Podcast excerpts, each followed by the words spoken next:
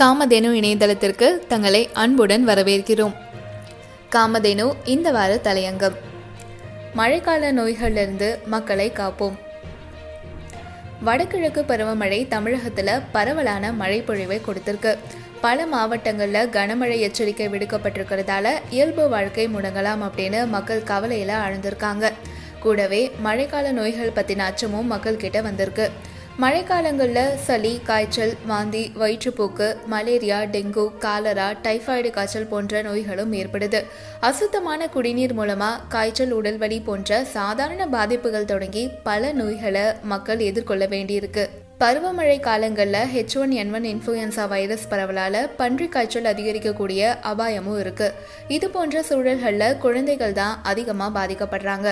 உடல்நிலை சரியில்லாமல் பள்ளிக்கு விடுப்பு எடுக்கிறது ஒரு பிரச்சனை அப்படின்னா சளி காய்ச்சல் போன்ற பாதிப்புகளோட பள்ளிக்கு வரக்கூடிய மாணவர்களால் பிற மாணவர்களுக்கும் அந்த பாதிப்புகள் தொற்றிக்கொள்வது இன்னொரு முக்கியமான பிரச்சனை.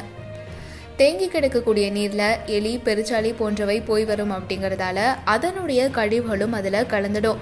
இது மூலமாக எலி காய்ச்சல் வருவதற்கான வாய்ப்புகள் ரொம்பவே அதிகம். மழைக்காலங்களில் தான் டெங்கு பரவல் அதிகமாக இருக்குது அப்படின்னு உலக சுகாதார நிறுவனம் தெரிவிக்குது. தமிழகத்தை பொறுத்த வரைக்கும் கடந்த ஆண்டு ஆறாயிரத்தி முப்பத்தி ஒன்பது பேர் டெங்கு பாதிப்புக்கு உள்ளானாங்க. இந்த ஆண்டு இது வரைக்கும் ஐந்தாயிரத்துக்கும் மேற்பட்டோருக்கு டெங்கு பாதிப்பு உறுதி செய்யப்பட்டிருக்கு. அடுத்த மூன்று மாதங்களுக்கும் டெங்கு பரவல் அதிகரிக்கும் அப்படின்னு தமிழக பொது சுகாதாரத்துறையை எச்சரிக்கை விடுத்திருக்கு. முக்கியமாக பள்ளிக்கூடங்கள்லையும் அதனுடைய சுற்றுப்புறங்கள்லையும் தண்ணீர் தேங்குவது புதர்கள் மண்டுவது போன்றவை தவிர்க்கப்படணும். தண்ணீர் தேங்கி கிடக்கக்கூடிய இடங்களில் கொசுக்கள் உற்பத்தியாக வழிவகுக்கும் அப்படிங்கிறதால அது போன்ற இடங்களை முறையாக கண்காணித்து தேங்கி இருக்கக்கூடிய நீரை அகற்ற நடவடிக்கை எடுக்கணும்.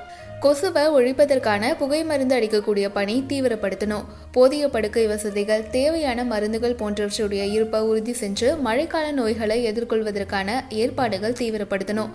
தலைநகர் சென்னையில் மழைநீர் வடிகால் அமைக்கக்கூடிய பணிகள் ஓரளவு பலனை தந்திருக்கிறத செய்திகள் உணர்த்துது. சில பகுதிகளில் தண்ணீர் தேங்கி இருந்தாலும் பெரும்பாலான பகுதிகளில் மழைநீர் வடிந்திருப்பது நல்லதொரு மாற்றம். இது போன்ற பணிகள் தமிழகம் முழுவதுமே விரிவுபடுத்தணும். கூடவே டிசம்பர் மாதம் வரைக்கும் வடகிழக்கு பருவமழை நீடிக்கும் அப்படிங்கிறதால அதை எதிர்கொள்ள தேவையான நடவடிக்கைகள் அவசியம். மழைநீர் தேங்காம பார்த்துக்கிட்டாலே பெருமளவிலான மழைக்கால நோய்களை தவிர்த்து விடலாம் அப்படிங்கிறத அரசு நினைவில் வைத்துக்கொள்ளணும்